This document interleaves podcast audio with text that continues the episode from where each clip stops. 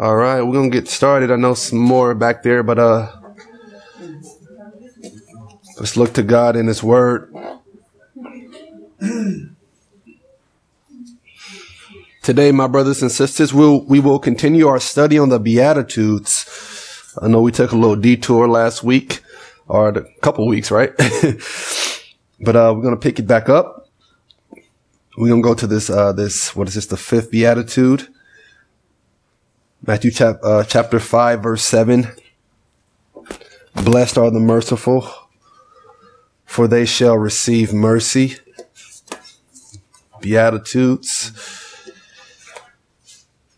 Before we get in here, let's just go to the Lord in prayer. I know I need your prayers. Um, it's been crazy day. Not yes. Well, today's been crazy too, but yesterday just felt strange. Um, just kind of out of it. I don't know. Just fatigue was hitting me. My wife was feeling her migraines kicking in, Riley getting sick and just not, you know, just not feeling it, so to speak. And so, um, I'm just praying for God's grace to speak through me, um, to his people. And I know this is, I know a, a preacher's never supposed to say these words, but, uh, I don't plan to hold you too long. yeah, so it shouldn't be that long today. But um, hope we get the point of what mercy is, how we should offer it up, and we're blessed if we do. So let us just go in prayer. Heavenly Father, God, Savior, Jesus, Holy Spirit, great I am, Lord, your vessel I'm empty without you, God. Nothing without you, Lord. So God, I pray that you speak to my brothers and sisters, God, as you've been speaking to me throughout this week, bringing me to, bringing me to your mercy, showing me how you've been so good to me, God. May you bring them to revelations of the mercy that's already been shown in their life, God. May they come to understand it more deeply, love you more greatly. God, may we also show that mercy to others as children of God. Help us to always remember your mercy in light of the mercy that we show and share. So God, make your word clear. In Jesus' name, amen. amen. All right, Matthew chapter 5, the Beatitudes. Blessed are the merciful. As I've said before in the past, um, I believe when we were, when I was speaking on the book of Nehemiah, I was, I was talking about purpose. You guys remember that? We were talking about purpose and how there's so many things in this world that we just don't know. We often want to know, you know, what is God's will for me? Specifically, we want to know that, right? Like, what is, what has God called me to do? What does he call me to be? We want to know, okay, is God called me to be married or not married? Uh, um, what is God's will for me to have children or not to have children? What is God's will for me when it comes to a job and career? Does he want me to have this job? Does he want me to have this over here? Should I buy this house? Should I buy this car? God, what is your will for me? I don't have the answers for all of those. That hasn't been revealed to me. But what God has revealed, what his will is for you, I can go to the scriptures and show you that. See, it is his will that you are poor in spirit. That is his will for you. It is his will that you mourn over sin. That is his will for you. It is his will that you hunger and thirst for righteousness. That is his will. It is his will that you are meek. See, those are revealed. I can't tell you the unrevealed will of God that he has for your life, but I can tell you the revealed will of God for your life. And it is that you put on all of these beatitudes that is God's will. That's clear. I know there's a lot of questions in other areas of our life. I don't know, God, what you want me to do over here or what you want me to do over there. But what is clear from scripture is that it is his will that we put on all these things, these qualities, these traits that we see here in the Beatitudes. It is his will that we carry these things out, that we're poor in spirit, that we're merciful, and not only is it his will that you carry these beatitudes out, that you live them out and you show them on this earth, but these beatitudes also lead to true happiness. As Pastor Brian was saying earlier, blessed, another way of, of, of blessed also means happy. So you can actually read these Beatitudes by saying, um, happy are those who mourn, for they shall be comforted. Or, or happy are the gentle, for they shall inherit the earth. Or happy are those who hunger and thirst for righteousness. And this is not a superficial happiness that comes and changes with circumstances. But this is a, a deep, abiding happiness of the soul and spirit as you walk and live out God's will. That is where ultimate true happiness comes from. When you live out the, the things of scripture, when you live out this beatitudes. So today, as we look at this, uh, this, this fifth beatitude, remember, this is something that God wants us to put on. And I also want you to remember, remember as we look at these, this verse, remember the structure of the Beatitudes. Remember how they're all built one on top of the other. Remember, in, in order for you to get to this bottom Beatitude, you first have to what? Be poor in spirit. So remember, they, they stack on top of each other. They stack. You're poor in spirit. Remember, you believe that I have nothing to offer before God. I stand before God empty handed as a sinner Remember that. What is, what is, what's our next beatitude? That, the, uh, that we mourn. Remember that we mourn. It, bothers us, the sin in our life, or it bothers us with the sin in other people's lives. It's, it's not something we take lightly. And what is our next one? it, it is meekness. That we are meek. One, we're meek towards God in submitting ourselves humbly before the Lord, but also we show meekness to others. Remember that beatitude. And then we hunger and thirst for righteousness. That is what we desire. We want to be righteous before God. We want to do the righteous things of God. See, these are all the beatitudes that Jesus says. It's blessed when you carry out these traits. You're blessed to have these things. These are the people of the kingdom of God that have these characteristics. And so today, as we look at this last one or this fifth one, I mean, we're looking at blessed are the merciful for they shall receive mercy. Blessed are the merciful, for they shall receive mercy. What is mercy? Think about that Nehemiah. What is mercy? And, and what does it mean to be merciful? Right? What does it mean to be merciful? Um, the pastor that uh, at my previous church, he would always give this illustration when he was preaching on mercy. He would talk about how he had this God, no, it was a foster child. He had this foster child. It was a, it was a boy, and and this foster child would often act up. And he told us his foster child, if you keep acting up, I'm going to get you. Meaning you're going to get spanking. You're going to get it. And, and so this foster child is, is constantly acting up, constantly acting up. And then he says, okay, I'm getting you. You know what's going down. You know what's going to happen. You're going to get in trouble. And so I guess as he's walking to his foster child to, to, to discipline him, the child says, please, please have mercy. Please, please have mercy. The child was saying, don't give me what I deserve. Please just, just, just have some mercy on me. See, that's what mercy means. It's not getting what you truly deserve. You can also go and, and look up Google and you can find out what mercy means and it'll say the same thing. But the best way to understand what mercy truly is and what it's made of is by looking at the author of it. Who's the author of mercy? It's the Lord. So I want us to look at something here. Go to Genesis chapter 19. This is Genesis. First book of the Bible.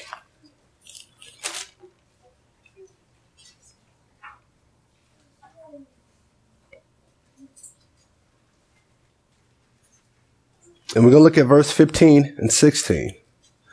But let me just kind of bring you up to speed because we're coming in the middle of the story. So here in Genesis 19, God is sending down his angels and they're going to destroy the city of Sodom because of the wickedness. But then there, there's Lot in this city and so God is going to, he's going to allow Lot to escape, but he's going to destroy the city. So he comes down, he sends his angels down, and the angels come, they let Lot know what's going down. I'm going to destroy this city. And so Lot has to worry, okay, God, I hear you. You're going to destroy the city. He tells him to go get his family, get ready to get out of this place because I'm about to destroy the city because of the wickedness. And so when the day of destruction comes, we find that Lot, the scripture says, look at, matter of fact, let's read verse 15 to 16. I want to show you what it says. It says, when morning dawned, the angels urged Lot saying, up, take your wife and your two daughters who are, who are here or you will be swept away in the punishment of the city because God is going to bring destruction on his city because of its wickedness. God is about to display his wrath on his city because of this wickedness. And look at verse 16.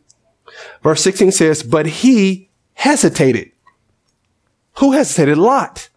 And some of your translation will say, but he lingered. That means he waited around, even though God said, I'm about to bring destruction on this city. Lot lingers. He waits around. He, he's not quick to get out, even though he's hearing this word. He's hearing this news. The scripture says that he hesitates. So look what happens. I want to show you how mercy looks. Look what happens to Lot. It says, so the men, what did they do? They seized his hand and the hand of his wife and the hands of his two daughters for the compassion of the Lord was upon him, or your translation will say, or the mercy of the Lord was upon him. So God tells Lot about to destroy the city. Lot is like, okay, you about to destroy the city. I heard the news. But yet he lingers around some commentators say, well, he was thinking about the city. Maybe he was a man of great stature there, or he was thinking about his investments and his properties, or I don't know what Lot was thinking about. Even though God said he was going to bring destruction, Lot, for some reason, he wanted to just linger around. But what did God do in his mercy?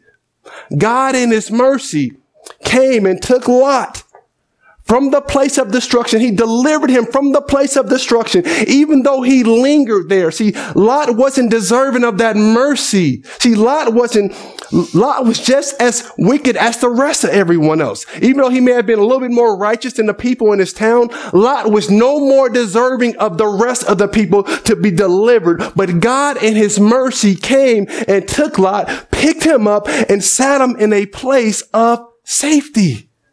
See, if you're reading this, what you should be seeing is yourself in Lot.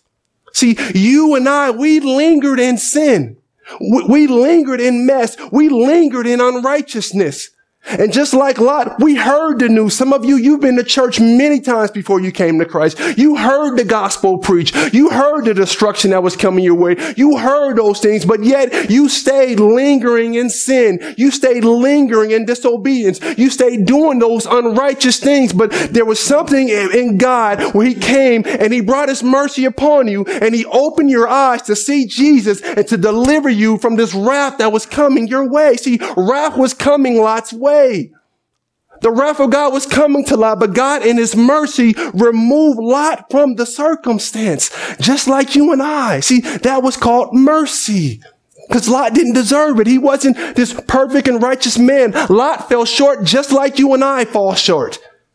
He fell short of God's grace, but God in his mercy came and had his angels. He said they, they escorted him. They grabbed him by the hand and said, I'm taking you out of the kingdom of darkness and I'm placing you over here to this place of safety. Do you see that? Even though he lingered and waited around, God's mercy was so great towards him.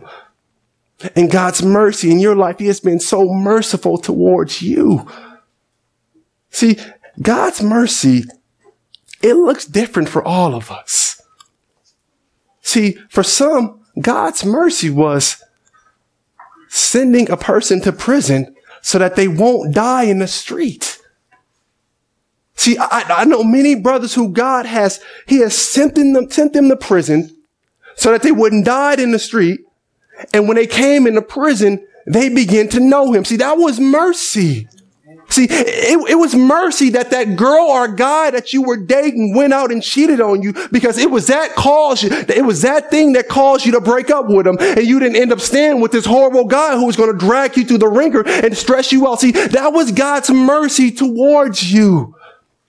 All of those things, that, that's mercy. Those, those things that could have been really bad for you. Those, those circumstances that you were in, that you felt the pain and you were mad that God did it, but really he was showing you mercy by taking you out of a place that would have took you away, by getting you out of that bad relationship that would have took you to stress, crazy levels of stress. God allowed you to be delivered by his mercy. See, that's what mercy looks like. Mercy looks like you dabbling in the same drugs, you dabbling in the same bottle that killed the next person or that put this other person in a crazy institution or, but you, it didn't come near you. Why? Because God was graceful and merciful to you. That's what mercy looks like. You didn't, you weren't more deserving than anybody else. It's not that because you were just such a great person. No, God was merciful to you. You stand here today because God was merciful to you. He didn't allow you to keep going down that path that you were going. He opened your eyes to see Jesus. That's called mercy because you didn't earn that. You didn't work for that. See, the apostle Paul also speaks to this in, in another place. Go into Ephesians chapter 2. Ephesians chapter 2.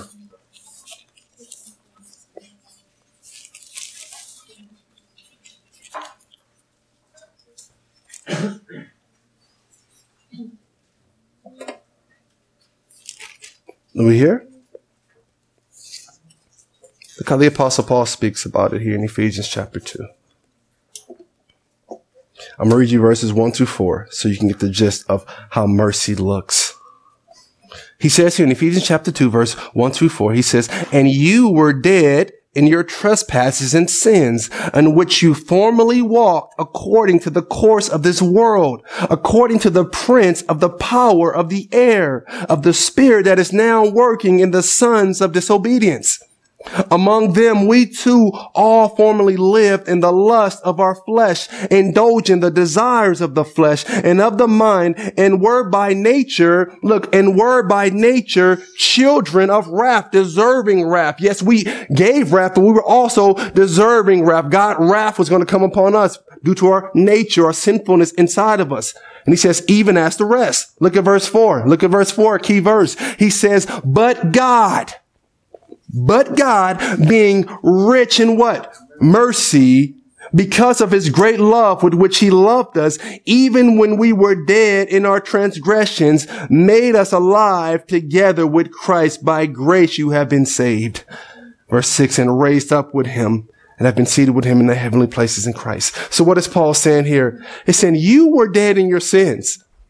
You were living according to the ways of the world. You weren't living for God. You were doing all, you were doing all the things that the children of disobedience, the children of the evil one, you, you were doing all of these things. And, and not only that, you were a slave to your flesh, meaning whatever your, your sinful human nature said and do, you went and did. Whatever your sinful human nature wanted to go and do, you went and did. Whatever it wanted to taste, you and taste. Whatever it wanted to smoke, you and smoke. Whatever you wanted to drink, it and did. All of that lust inside of you, we walked in and we, we were slaves to it. And because of that, guess what? We are deserving of God's wrath. That deserves God's wrath. It doesn't deserve pardon. It doesn't deserve that. It deserves God's wrath. But it said, but God being great in mercy.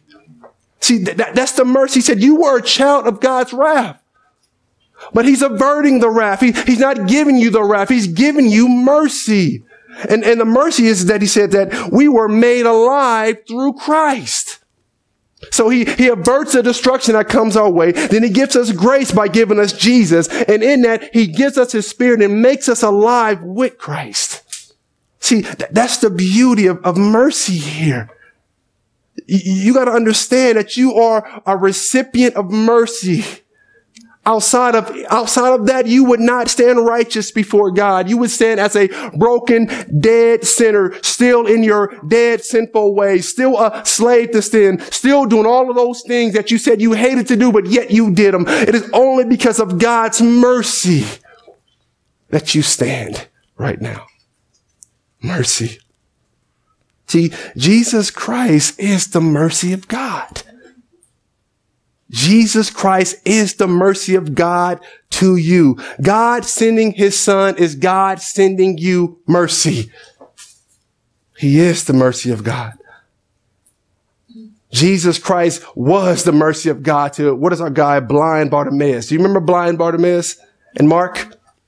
Do you remember how, how, um, he hears that Jesus Christ is coming down the road? He hears Jesus and what does he says? He, he calls him the son of David. Son of David. That's a term for the Messiah. So b- blind Bartimaeus, even though he couldn't see something, he knew that Jesus was the Messiah. And he, and he says, what does he say to him? Have mercy on me. You remember that in Mark? He says to have mercy on me. And, and why does he say have mercy? Because he's not deserving of it. Remember, mercy means I'm not deserving. I deserve wrath. He knows he's not worthy of it, but he's asking God, I don't have nothing to offer up. He didn't go up to Jesus and say, Hey, Jesus, I've been a really good person. Hey, Jesus, I've, I've kept the law perfectly. No, he doesn't do that. He says, Jesus, have mercy on me. That, that's the poor in spirit mindset. It's not believing that I have something to offer up. It's saying, God, all I can do is just hope in your mercy. I'm just throwing myself on your mercy, God, because I know that I have nothing to offer up before you. I, I know I'm just a, a broken and blind, blind sinner. So Jesus, will you just, just, just offer up mercy? See, he, he understands that he has nothing. And so he's coming and saying, I'm just, I'm just hoping in your mercy. That's the only thing that's going to save me. That's the only thing that's going to change my, my blind eyes to see you is you having mercy upon me. That's the only reason, as I said earlier, why you see Jesus is because God had mercy on you. You were blind Bartimaeus. But God came and he opened your eyes through mercy. He didn't have to do that. He didn't have to grant you this grace, but he did. He was the mercy of God to blind Bartimaeus. Jesus Christ was the mercy of God when he raised Lazarus from the dead. Lazarus didn't deserve that. Our sins, we deserve death. But when he did that, when he raised Lazarus from the dead, he was the mercy of God to Lazarus. Jesus Christ was the mercy of God to the hungry multitudes. Did we deserve to be fed, to be full? Did they deserve it? No. But he had mercy towards them. They deserved that? No. But God was merciful to them. And Jesus Christ ultimately became the mercy of God as he hung on the cross. He became the mercy of God. That, that was God's mercy to us. You're looking at mercy as you look on the cross. That's what Jesus became. All of our sin that we committed against God, God showed us mercy by showing him justice. See, uh, the justice that we should be getting for our sins was put on Christ. Jesus got the justice. We got the mercy. So after looking at God's mercy, we, we, we must conclude, or what we see when we examine God's total mercy, is that mercy will always involve an offended party in mercy is always going to be somebody that is violated. In mercy, there's always going to be somebody that is treated wrong. But what determines if you are merciful or not is how you respond when you are offended. How you respond when you're treated wrong.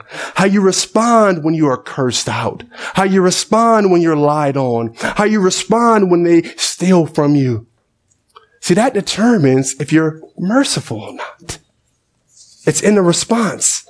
See, mercy says that even though you have wronged me, and I would be justified by the world in wronging you back, I'm actually going to do good to you. See, that is mercy. I don't know if you guys remember a few years ago, there was a there was a Christian guy. I remember he was a Chinese guy in San Diego, and in San Diego there's like an Air Force base out there. And so I guess the, the, the, pilots were testing some of their planes in San Diego, and something went wrong with the plane where the plane began to nosedive. And they were just they're just training in San Diego, and the plane began to nosedive. Dive. And it's the, the plane is crashing, and so the pilot ejects. He ejects, but the plane lands in a residential neighborhood. It hits a house, blows up. Everyone in the house dies except for the father who was at work and not there. Everyone. Remember, it was his, it was his mom, it was his mother-in-law, all of his kids all died in this, when the plane hit their house. And I will never forget this. They had a press conference about it. And the guy, he was a Christian guy. He, he gets on a mic, he's weeping, he's crying, and he shocks everybody with what he said. Because the first things out of his mouth was, I'm praying for the pilot that he doesn't suffer from the guilt. This pilot just crashed the plane and took his whole family. And he gets up there and says he's praying for the pilot that he doesn't suffer because of the guilt. See, he would be, the world would say he would be right, right?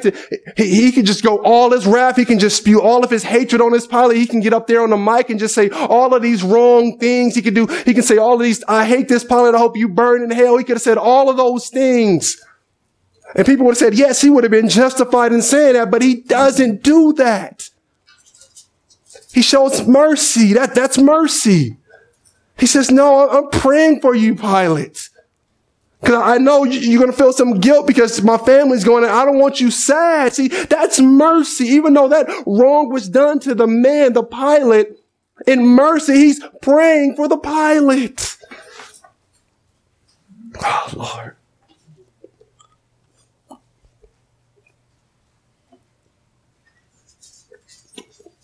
That's mercy. I've also seen shows where you had Christians, parents, stare at the killer who took their daughter, their son, their family, and say, I forgive you. That's mercy. Wrath says, what? You did this to my kids? I just want to kill you. I'm going to beat you. But mercy says, yes, you wronged me. Yes, you've taken this away but I forgive you. That is to do good, even when you are wronged. You're showing love. That is mercy. So it is blessed to be merciful. It's blessed to be merciful. It's blessed to be favored by God by showing mercy. But we must understand with being merciful is going to come with some wounds. We're going to take some bite marks. It's going to come with some stab wounds. There's going to be some blood. There's going to be some ripped jeans. You are going to be stretched as you be merciful in this fallen world. Just like my brother, the, the, the guy from San Diego. Just like those families of Christians who watched the killer or, or spoke to the killer and said, I, I forgive you. So I want to pose this question to you.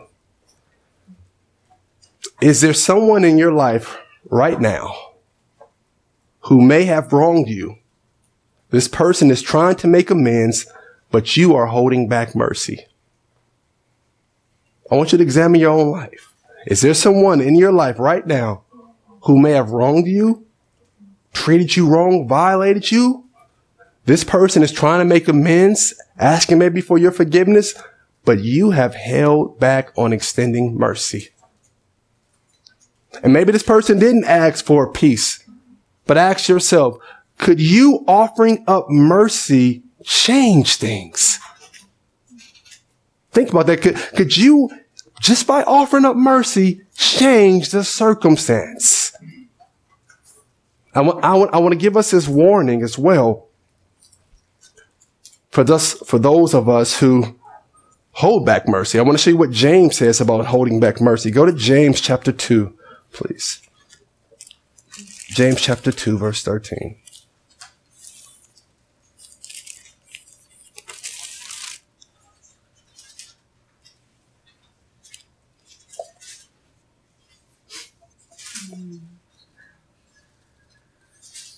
Are we here? James chapter 2, verse 13. Look what he says here. And I'm going to just start at 12. He says, so speak and so act as those who are to be judged by the law of liberty. Verse 13, our key verse. For judgment will be merciless to the one who has shown no mercy. Mercy triumphs over judgment. So, so what does James say about our, our mercy to when we're withholding mercy? He says that there will be no mercy for the one who's not showing mercy. And he says that your mercy, our mercy, it triumphs over the judgment. So mercy, again, James is showing us this is fitting hand in glove with the Beatitudes that mercy is a character or or a quality that those of the kingdom of God possess. See, mercy is important. And some of you, as you read this, you're saying, but, but brother Jerome, you, you don't know what he or she did to me. Or, or brother Jerome, you don't understand what they put me through. How are you expecting me to offer up mercy to this person? Or how are you expecting me to offer up mercy to that group over there? You, you don't know what they said to me. You don't understand the humiliation. You don't understand how I felt. How can you just expect me to do this? And you're right. I don't understand what you've gone through. I don't fully know how you feel but God does. And God also knows how it feels to extend mercy to a people, to a place, to a group who don't deserve it. See, here's the thing. If you are withholding mercy and not being merciful, that could suggest that there is a twinge of self-righteousness still reigning in your spirit. Amen. See, you may be middle class in spirit, but you're not poor in spirit. See, the poor in spirit mind understands that I stand before God empty handed, dependent upon his mercy. As I mentioned earlier, we don't want justice. We don't want justice from God. We want mercy. Justice means that I will get what I deserve. And since we have all sinned and the wages of sin is death, justice means that I get eternal separation, eternal damnation from God. So we do not want justice. We want mercy. And if we want mercy from God, then what must we show to others? Mercy. We must be merciful. See, the way you know that you have encountered and that you have seen God's mercy, it's not that you can quote or you can quote scriptures about mercy. It's not that you can carry around your Bible. It's not that you have perfect church attendance, but the way that we know that we have seen God's mercy and encountered God's mercy is when we display mercy. If you don't see it, it's probably because, I mean, if you don't display it, it's probably because you haven't seen it. You don't display it because you don't know it, but if you know it, you display it. You, you realize that I am this broken sinner, so who am I to not show mercy to the next person? See, we show mercy because we've received mercy. We forgive because we understand the forgiveness that comes our way through Jesus. See, all of our, our mercy and our, our forgiveness, it's all done in the light of God's forgiveness. It's all done that way. Why does he do it that way? Because it keeps us from being self-righteous. That's one. See, if, if I just do, um, if I forgive somebody outside of the mercy that God has given me, if I don't recognize that, then I can become what? Puffed up as I do good. I can begin to look down at other people. Oh, they're not forgiving like me. Oh, they're not merciful like me. But when I understand that the only reason that I stand before God is by mercy, then I can't even look down on the next person because I realize I'm just a broken sinner just like them. See, examining our mercy in light of God's mercy helps us to be merciful. That's must, that, that's, that's very important. And I think that's, that's the point that Jesus makes in Matthew 18. Let me take you to one more verse. Go to Matthew 18.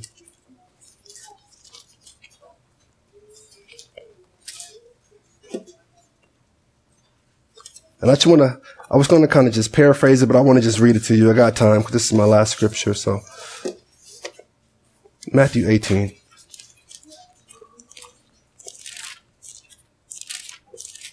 Amen. We're going to look at verse 21, and I'm going to just quickly run through uh, 35.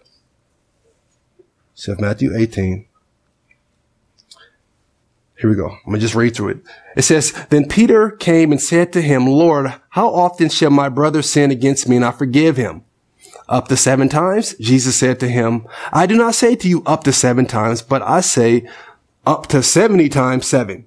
He says, for this reason, the kingdom of heaven may be compared to a king who wished to settle accounts with his slaves. When he had begun to settle them, one who owed him 10,000 talents was brought to him. But since he did not have the means to repay, his Lord commanded him to be sold, along with his wife and children and all that he had, and repayment to be made. 26. So the slave fell to the ground and prostrated himself before him. So he's laying down to the ground begging, saying, have patience with me and I will repay you everything. 27. And the Lord of that slave felt compassion and released him and forgave him the debt. But the slave went out and found one of his fellow slaves who owed him a hundred denarii. And he seized him and began to choke him. Wow. Saying, pay back what you owe. 29. So his fellow slave fell to the ground and began to plead with him saying, have patience with me and I will repay you. But he was unwilling and went and threw him in prison until he should pay back what was owed. So when his fellow slaves saw what had happened, they were deeply grieved and came and reported to their Lord all that had happened. 32. Then summoning him, his Lord said to him, you wicked slave, I forgave you all the debt because you pleaded with me. 33. Should you not also have had mercy on your fellow slave in the same way that I had mercy on you? And his Lord moved with anger, handed him over to the torturers until he should repay all that was owed to him. 35, Jesus says, My heavenly Father will also do the same to you if each of you does not forgive his brother from the heart. That basically sums up everything I just said. But I want to just, just I, I want to show you the, the, depths of this. Peter is saying, Jesus, okay, I, I have this brother over here. He offended me. How many times should I forgive him? Seven times? Jesus says, no, 70 times seven, right? He's trying to say you should always forgive, basically. And so then Jesus says, for this reason, the kingdom of heaven can be compared to this. He said, a servant owed 10,000 talents. Let me show you this number. Jesus, when he says 10,000 talents, he's using hyperbole. He's using exaggeration to show you the, the depths of our sin. Because guess what 10,000 talents means? I did the math. The average, the median income in America right now is $56,000 a year. One talent was worth, um, 20 years wages. So $56,000 times 20 years. And he said he had 10,000 talents he owed him. So that amount of that money, it came to 11 billion, 200 million. So do you see what Jesus is doing? He's using this exaggeration, but he's showing you that is our debt. That is how we look to God. We owe 11 billion, 200 million. It's more than that. So he's saying this, there's no way that this slave can pay it back. That's the point that he's making. There's no way you can pay for your sins. He's trying to bring this point out here. And he says, the guy asks for mercy. So God gives him mercy. But then the guy goes and he jams up another slave who owes him the equivalent of a dollar. So you owe this person $11 billion. This guy over here owes you $1 and you're not forgiving him even after I just forgave you 11 billion? That's what it looks like when we don't show mercy to those in the world. If God has already forgiven us such a great debt, then of course we should be showing mercy. Look what God has done for me. That is the point that Jesus is making. Blessed are the merciful, for they shall receive mercy. See, the merciful have received mercy. They understand mercy. And because of that, we display it. That's why if you don't display it, it's probably because you don't see it. You don't understand it. You don't don't know it because you can't have it and not display it. We display it because we know it. We've received it. We see it. Slave, he didn't see it. He was still blind. 11 billion, a dollar. He choked the guy, the scripture says. That's a wicked. So my brothers and sisters, we as children of God on this earth, we have to be merciful. Understanding this great debt, understanding this great mercy that has come your way. It's a part of the kingdom life. And God said, that's blessed are the merciful. Happy are the merciful. Those who show the mercy that has come their way. Those who forgive because they understand the, the cost that it it cost them that Jesus died and forgave them. We can't. If we do withhold mercy, we're saying something else. We're not seeing how messed up we are. That's, that's telling me. If we think we're so righteous that we can't offer mercy to somebody else, we're not understanding how poor in spirit we really are. That we need God's mercy.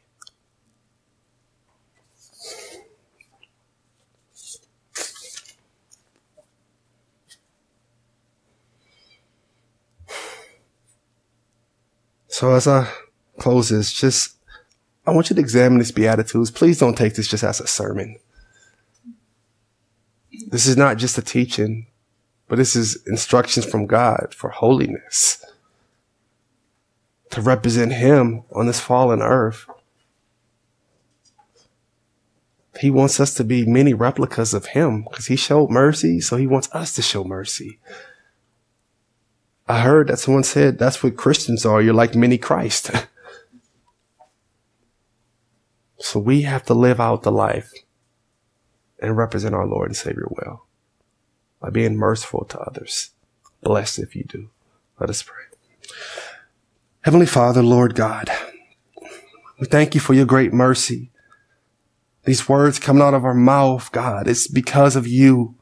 You cleaned us up, gave us a new mind, new spirit. You've been so merciful to us. God, it's our, our, our desire, our joy to be merciful to others for your name's sake. God, I pray for my brothers and sisters that are here today that are struggling with offering mercy, holding back mercy, God. May you quicken their spirits. May you bring them to an understanding of the mercy that has already been shown their way. And may they walk in your will with joy. May they find true happiness as they follow your will and your way.